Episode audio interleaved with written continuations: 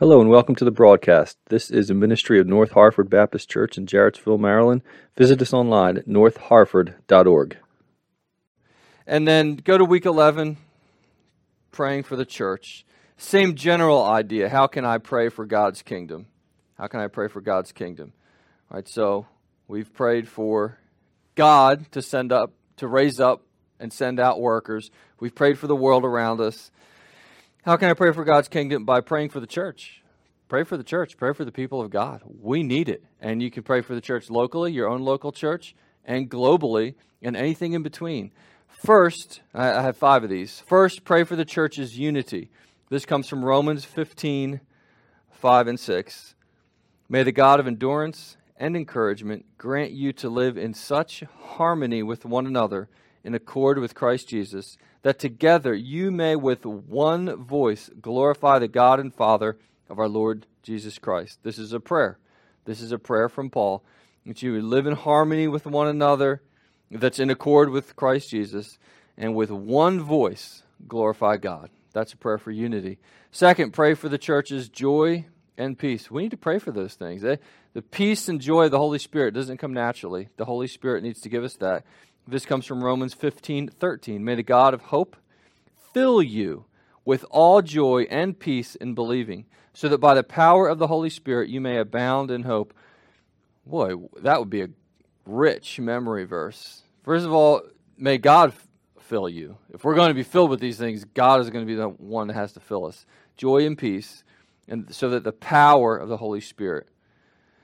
And then third, pray for the church's knowledge of Christ and experience of his power. Well, it all centers on this, doesn't it? Knowledge of Christ and the experience of Christ's power in our hearts and lives. And this comes from Ephesians 1 16 through 19.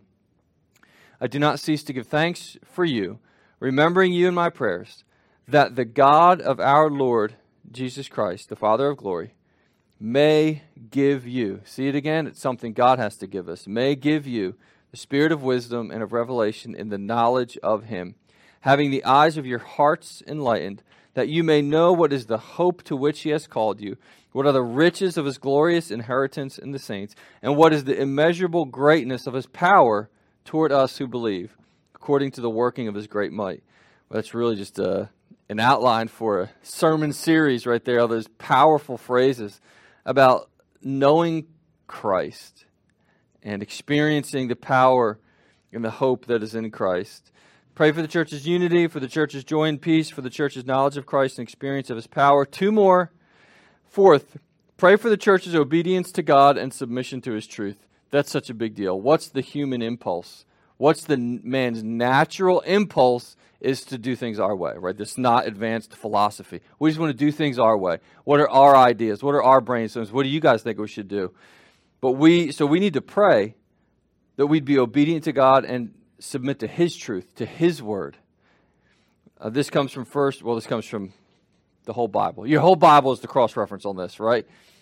Worship God and serve God according to His word, not your own ideas. But I've highlighted two, two verses here 2 Corinthians 13, 7, and 7 through 9. But we pray to God that you may not do wrong, not that we, uh, not that we may appear to have met the test, but that you may do what is right though we may seem to have failed. For we cannot do anything against the truth, but only for truth. For we are glad when we are weak and you are strong. Your restoration is what we pray for. There's a specific ministry issue in the church. I'm trying to draw out the spiritual principle in order to deal with that issue or any other issue is to do what's right. In other words, before the truth. Do what's right, submit to God's truth. Don't just do what we think is right. And then 1 Timothy 3:15, also if I delay, you may know how one ought to behave in the household of God. Now, isn't our behavior important anywhere? Right? Home, out to dinner with friends. But he's singling out here behavior in the household of God. That's just how we treat each other in church which is the church of the living God, a pillar and buttress of the truth. Obedience and submission to truth on a church level, but also the individual level. And finally, here, well, at least on my list, I'm sure there's a, a whole host of things we could be praying for for the church.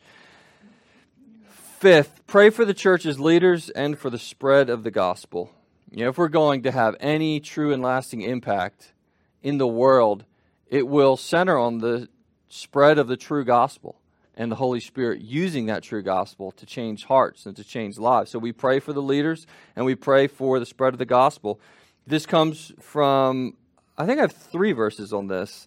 Second Thessalonians 3 1 and 2. Finally, brothers, pray for us. This is Paul writing. Pray for us that the word of the Lord may speed ahead and be honored as happened among you, and that we may be delivered from wicked and evil men, for not all have faith. Paul wanted the word of God to spread and be honored. And then very quickly and very simply, 1 Thessalonians 5:25, a short verse, brothers, pray for us. That's such a concise and powerful prayer request from Paul to the church at Thessalonica Brothers, pray for us. And then finally, here from Colossians 4 3, at the same time, pray also for us. Pray for us that God may open to us a door for the word to declare the mystery of Christ, on account of which I am in prison. As a pastor, I would, I would echo and ricochet these prayer requests from Paul to you and to the church whenever you pray for me, also be praying for the spread of the word because that's what I want to be about. That's what I want our church to be about. Biblically, that's what we must be about. And when you pray for the spread of the word, pray for your leaders, pray for your pastors, that we would be faithful, that we would be bold, that we would watch carefully our life and our doctrine. So we pray for the church's leaders and for the spread of the gospel.